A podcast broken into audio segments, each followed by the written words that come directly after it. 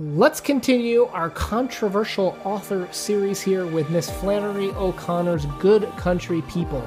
This is a series dedicated to people who potentially have come under fire for things that they've said, things that they've done, or maybe even just their writing triggering people in a way that has gained attention. But first, a message from our sponsor, Good Country People Bible.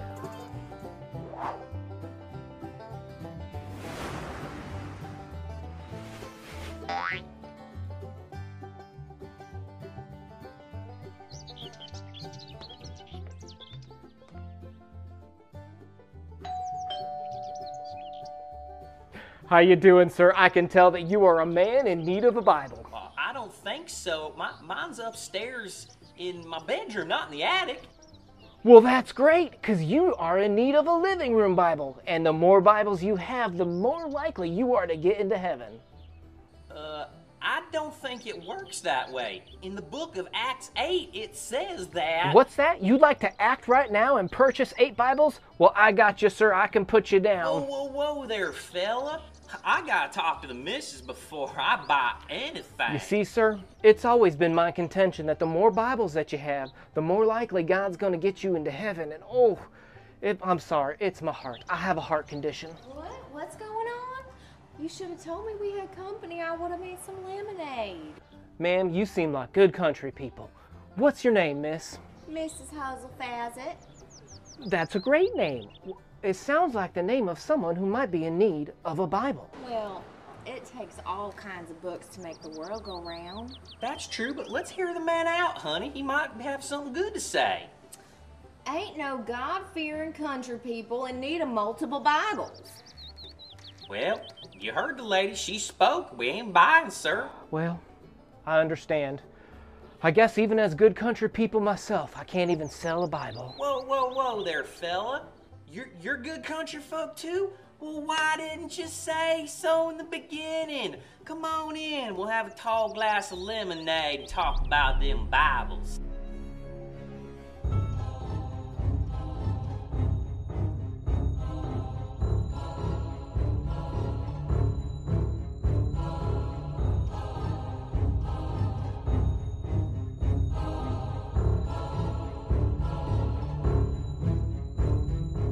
All right, thanks for putting up with that. That was a lot of fun to film. Welcome to the Codex Cantina, where I am Una. And I am in need of a Bible crypto.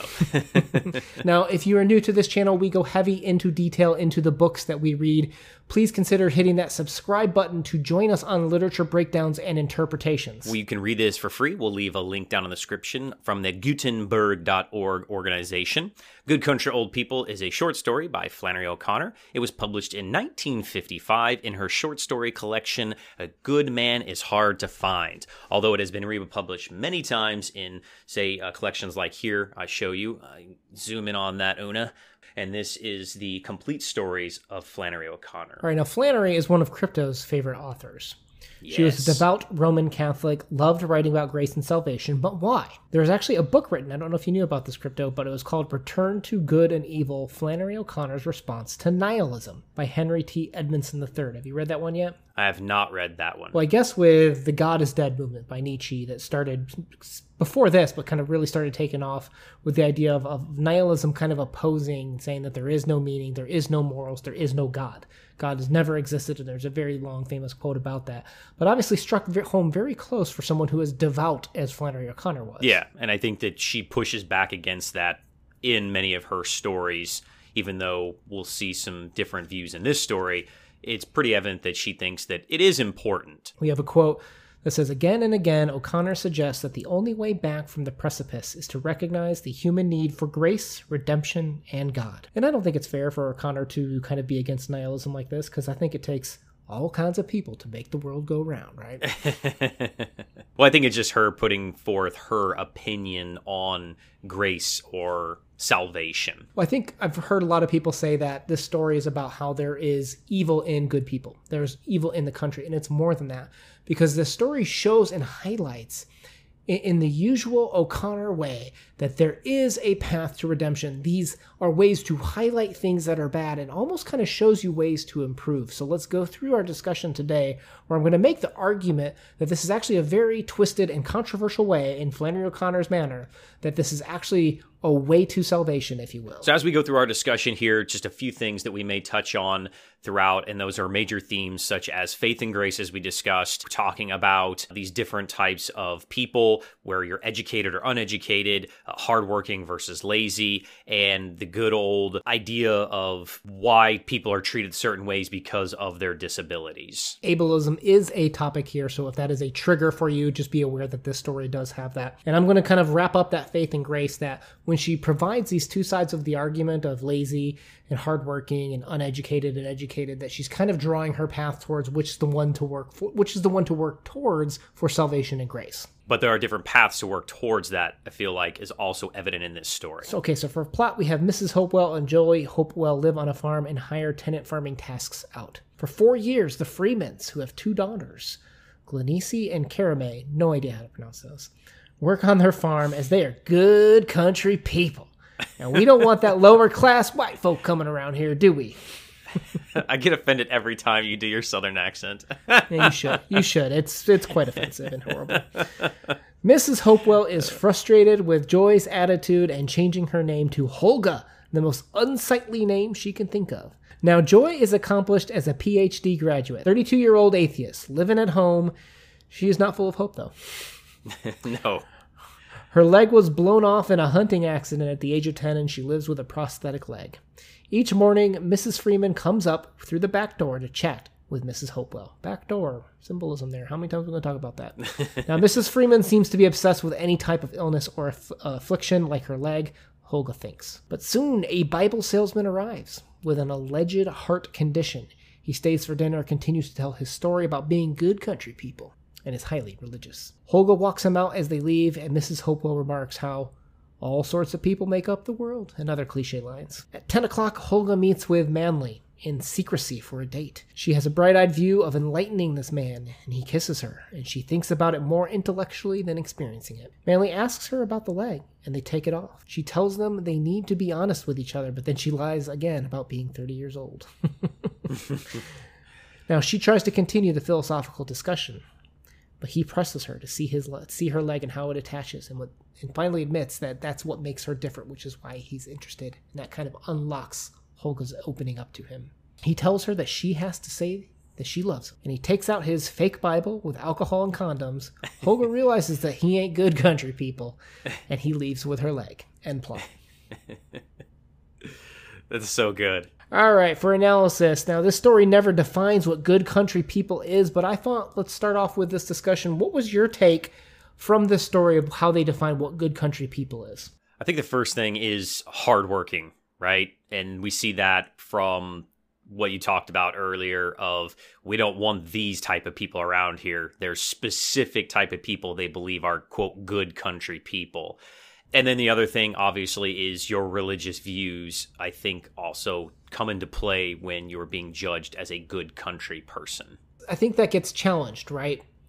Flannery Yes. O'Connor, we saw with a good man is hard to find, right? It's all about making people complicated, right? We're not caricatures, we're real people. So she paints this hardworking and lazy, the the lazy, lazy white trash, and the Freemans who are hardworking people. So we've kept them on for four years. Now comes along Manley Pointer who talks about, oh, I'm such a hard worker. I'm good country people. So even though she views him as kind of annoying and irritating, she takes him in because she likes that type of person. Yeah, but he's definitely misclassifying himself as he's lying through sales, and we see that you know his Bible is more of a uh, device to hold sin per se. Uh, he's definitely not what he seems to be. Well, and even how Mrs. Hopewell interacts with him is deceitful as well, right? She's like, "Oh, there's no Bible in the parlor, but uh, it's it's in my room, but it's secretly in the attic, hard to find." Where she's almost kind of being suppressed a little bit, even by her daughter, the atheist, that she can't even access the Bible and kind of lies and deceits her way into this relationship as well. Yeah, and none of them are what they appear to be. It's safe to say evil creeps into our lives very easily. Yeah, and can consume us and make us do things that we don't necessarily agree with. Now, I would say another part that is highly hit upon in terms of themes. So yes, hardworking and and lazy is one main point, and I think Flannery points hardworking as the ideal spot. Right, it, the Bible points it that way in terms of the Genesis three nineteen by the sweat of my brow. Flannery is going to push hardworking as as the way to move towards salvation and grace as opposed to lazy. Yeah, and I think that's what she probably experienced living in the South in a small town was these people expected everybody to work hard on the farms or work hard in whatever you did and that meant you were a good person. Now that doesn't mean that all you have to do is work hard, right? Cuz the other big parallel that's compared here I feel like is the educated from a school, a book smarts perspective versus the uneducated perspective, which you can say is non-school, but also maybe you can even argue the opposite of educated is street smarts. Yeah. So the way that I like to look at this is Helga considers herself to be book smart, where she's educated, you know, in a traditional sense, and Manley is street smart, where he learns through experiences in life and it's kind of a tug of war between the two of which one is more important and as it kind of progresses we realize maybe it's important to have both of these I know the the mother almost looks down on education, right? She says whenever she looked at Joy this way, she could not help but feel that it would have been better if the child had not taken the PhD. So, being in education myself, I know that sometimes people that have an education look down upon others, saying, Well, you need to learn this in order to be able to better your life. And I, going through being a teacher, we had a training one time where we had to take a test of how would you do specific things in life and everybody in the room was teachers with hundreds of years of experience of teaching and you know they had phds and bachelor's degrees and master's degrees all these very intelligent people. And these questions were pretty simple stuff of what would you do if you got arrested? How would you bail someone out of jail? How would you find food if you didn't have any money didn't have any food? And most of the people they failed this test. So it goes to prove that just because you're highly educated doesn't mean necessarily you're super capable in life. I feel like Manley Pointer kind of brings it out in this story where he the way he kind of pushes his way into things, the way that he pushes his way into dinner by being deceitful and saying that he's a good country people. Right? Well, all right, let's let's bring in and, and feed you and we'll give you some food. And then Holga wants to kind of talk to him and he kind of like starts manipulating her onto this date and telling her how uh, she's so pretty and uh, even just the conversations about love where he's like all right well how would you prove your love to me right assume it's, it's kind of like making the assumption that you have to take the next step and you have to do something physical to prove it and i know that you're supposed to think manly is the villain of the story or he's the least likable of all of the characters but you could almost say that his charm is part of his street smarts and he's using what is given to him. Maybe he's not as, quote, intelligent as Holga, but he has different abilities elsewhere. Use what y- you are given. You know, you'll notice. Okay, so this is our fourth Flannery O'Connor story that we've done on this channel. You'll notice that she always puts this character that is behind a veil right manly pointers behind this veil where we don't really know what's going on we get a we get a glimpse of it at the end and it's it's it's gothic right it's it's horrific what he's doing to people but every story of hers has this character that is, I don't want to say the devil, but has the deceitful, the trickery that that takes advantage of others. She always has a devil-like character in her stories to specifically pull out the weaknesses of the characters, right? So so Holga's weakness is that she thinks education is everything and she's she's almost nihilistic, right? Believing in nothing, science is a study of nothing. And along comes Manley Pointer to the nihilism talk to pull out the weakness in nihilism, which is what Flannery O'Connor was so against, right? Because if you don't believe in anything, if you don't believe in working hard, if you don't believe in, in being educated, what do you stand for? And that's a, a gross misrepresentation of what nihilism really is. And even Nietzsche wouldn't phrase it that way, but I think that's how Flannery O'Connor took it. So her view of salvation and grace is moving towards those positive things.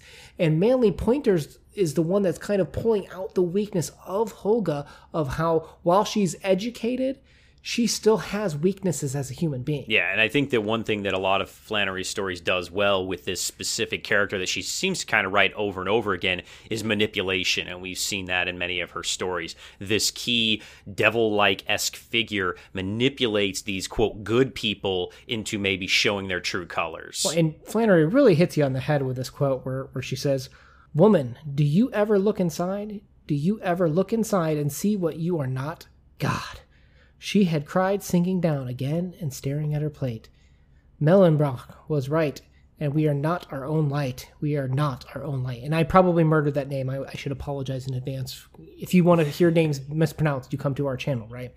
For sure. But, but, this was a philosopher that argued that all ideas exist only through God, as opposed to the opposite, which is because God is dead, we, we don't need him, we, we have no purpose for him, morals don't exist, the life is pointless. The opposite was value comes through God, which you know, Flannery O'Connor is very specifically putting this in here to make her point, make her stance, make her argument against nihilism that you must stand for something. You must stand for the educated. You must stand for moving towards hardworking to reach grace and salvation. I feel like is her point and why she's specifically putting all of these nihilistic comments in the story. Yeah. And then Holga struggles with that because she's only got one leg.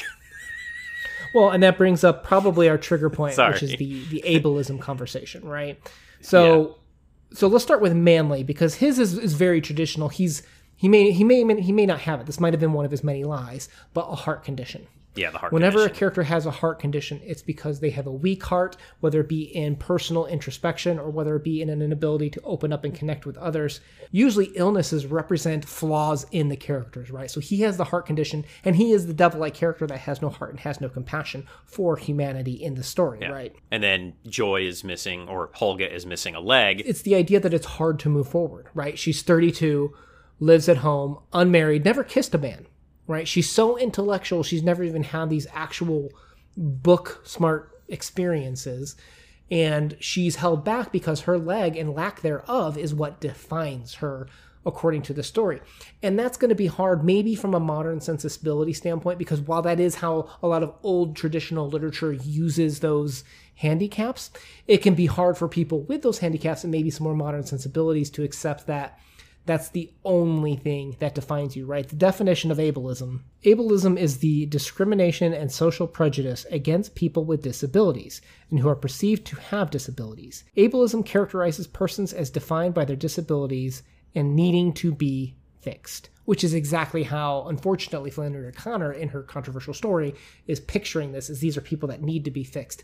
Now, with that said, that will trigger some people. Now, what I would argue is that these aren't things that are actually holding them back, but these are things that the character thinks is holding them back, right? I haven't talked on this channel very much, but I have someone very near and dear to my heart that actually was born with a shorter leg. This person has gone through leg uh, lengthening where they kind of break the leg and kind of grow it over time. But as a result, this person's leg has been about six to seven inches shorter than the other leg in their entire life. That's something that we tell this person that there might be people that make fun of her. There might be people that that don't look at her the same way, but she has to face those things and has to kind of rise up and realize that this is not 100% definitional to her, but it will be a part in many parts of her life. And I think that's one thing that I actually like what Flannery has done here. And I, I, it's an argument you can be mad at Flannery for it, but I feel like that when you have one thing in your life that is flawed, you will then try to rely heavily on one other aspect of your life. So here Holga is missing a leg and so she relies heavily on her intellect to make up for that, you know, quote physical handicap. The compensation if you will. Yeah. Exactly. And there's another one with Holga with the glasses, where they keep talking about her icy blue stare, how she's wearing glasses. And at the end, this whole time, she hasn't been able to see really. She hasn't been able to see the issue with Manley Pointer. Oh gosh, that name. she hasn't been able to see his problems. And what does he do when he starts to make his move? He takes her glasses off and puts it in her pocket. So again, playing off of that this whole time she's been blinded but can now see type of thing. There's even a quote in there uh, about in the story about that. But uh, there's been there's a couple of commentary here about disabilities and and holding someone back. The large hulking joy, whose constant outrage had obliterated every expression from her face, would stare just a little to the side of her, her icy blue eyes, with the look of someone who achieved blindness, but an act of will and means to keep it. Oof, that hits you in the soul, huh? that's Yeah, pretty. that's- Flannery knows what she's doing when it comes to writing. Yeah. Uh, and then, and we would be remiss if we didn't do a re- quick recap on these names, right? Like these names are very obviously meant to be played with here, right? You have Miss Hopewell, who's kind of ironic because she is so filled with cliches. From Holga's eyes, she uses all these cliches because she doesn't have knowledge. Like it's a shield from from actually facing knowledge and improving herself. She is hoping for the best. She's hoping like her name is very ironic with her life. I, I would say though, if you're the very first person to write these things, are they cliches? Like I think Uh, Flannery. well, for for years they've been done for years, right? So Flannery wasn't the first person to do this, but uh, even Miss Hopewell, I would even argue too, is maybe even just a little bit fatalistic and hoping for something better. So there's very fun plays. yeah, there. and then I thought it was funny the the Freemans. Did you say that the Freemans who are like the tenant farmers who are not free? right. The ones that are bound to their work, right? Then you have Manley Pointer, whose name Manley Pointer is a very phallic name, with what his point is and pulling out the condoms and stuff. Uh, but I also like the way that they make him mispronounce Christian, Christian, right? When, when they would pronounce it in the book, uh, where he even speaks in kind of dialects while the mother speaks in uh, cliches. And then our other main character, uh, Joy or Holga, she doesn't have any joy or lacks joy. Uh, she takes the worst name possible in her own mind, Hulga, that is the opposite of joy or ugly per se. Yeah, I, I love the wordplay on all the names here. It's very cool. well, even arguably too, by taking away the joy, by taking away the value, she is representing those nihilistic traits that we talked about earlier that she saw in science, that she saw in life, that there is no meaning. Even her name and her purpose behind that is nihilistic too, which is rather interesting. All right, so we'll move on to ratings, and we usually do kind of two different scores here with ratings, where we will do one subjective and one that is analytical. And for me, uh, this is Flannery. You know that I'm going to give it a 12. No, I'm just kidding. Uh, uh, so we do it out of 10. And for my enjoyment, actually going to go a little bit less this one, uh, probably like a 7.5. And then Okay. for my analytical, I would go an 8.5. So overall, I'm going to give Good Country People good 8. I'm going to go with my enjoyment was actually like a 9.5. I really enjoyed the story. I thought it was I thought it was Southern Gothic at its best. Uh, for analysis, I would actually go a little bit lower. I, I think a lot of these points are a little bit more obvious. I think the nihilism is a trait that you'll see in a lot of Flannery O'Connor stories, but I think this is just very, very well done. I would give this an 8 for analysis, so I guess it averages out to an. Well, I can't do 0.75s. Let's round it up to a 9. We'll do a 9 overall for the story. I think this is the first time you've ever given a higher score to a Flannery story than I have. Yeah, yeah, Yeah. I guess I guess you need to step up your game. Dang it. I'm sorry, Flannery. I'm sorry. So thank you for following us along in this controversial author series. There are obviously problems that people will have with the story, but does that mean that the author is problematic? Does that mean the writing is problematic? Did the author have problematic thinking? Probably. There's been a recent article that talks about some of the racism, which really should not be a surprise. So we appreciate you spending some time to talk about these types of works in literature. If you're down for more discussions like that, please hit the literature. Please hit the subscribe button. Peace. Peace. Go over, go over here and show me what you're gonna do again. Show me what I'm supposed to do. Okay. So, so when you say action, what am I supposed to do? I gotta walk up to the house, chomping like an alligator. No, I think that makes sense. Here, let me let me give it a shot. Action. How'd I do? Pretty good. But a little bit too close. I was too close. Do I have to do it again? You say action. Uh huh. What you doing? I said action. Oh, okay.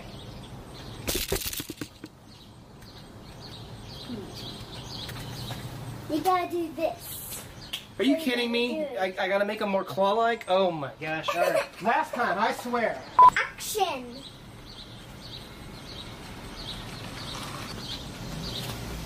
Nailed it this time, right? But uh. No, no. I think I think salty. I think that was a good take, buddy. That was a little bit too salty. There was not too salty. I don't even know what that means. How you doing, sir? I can tell that you are a man in need of a Bible. All right, let's try it again. Don't laugh this time, okay? Can't stop. I know you did a good job. Let's try it again, okay? Can't stop because you say that funny word. Need of a Bible.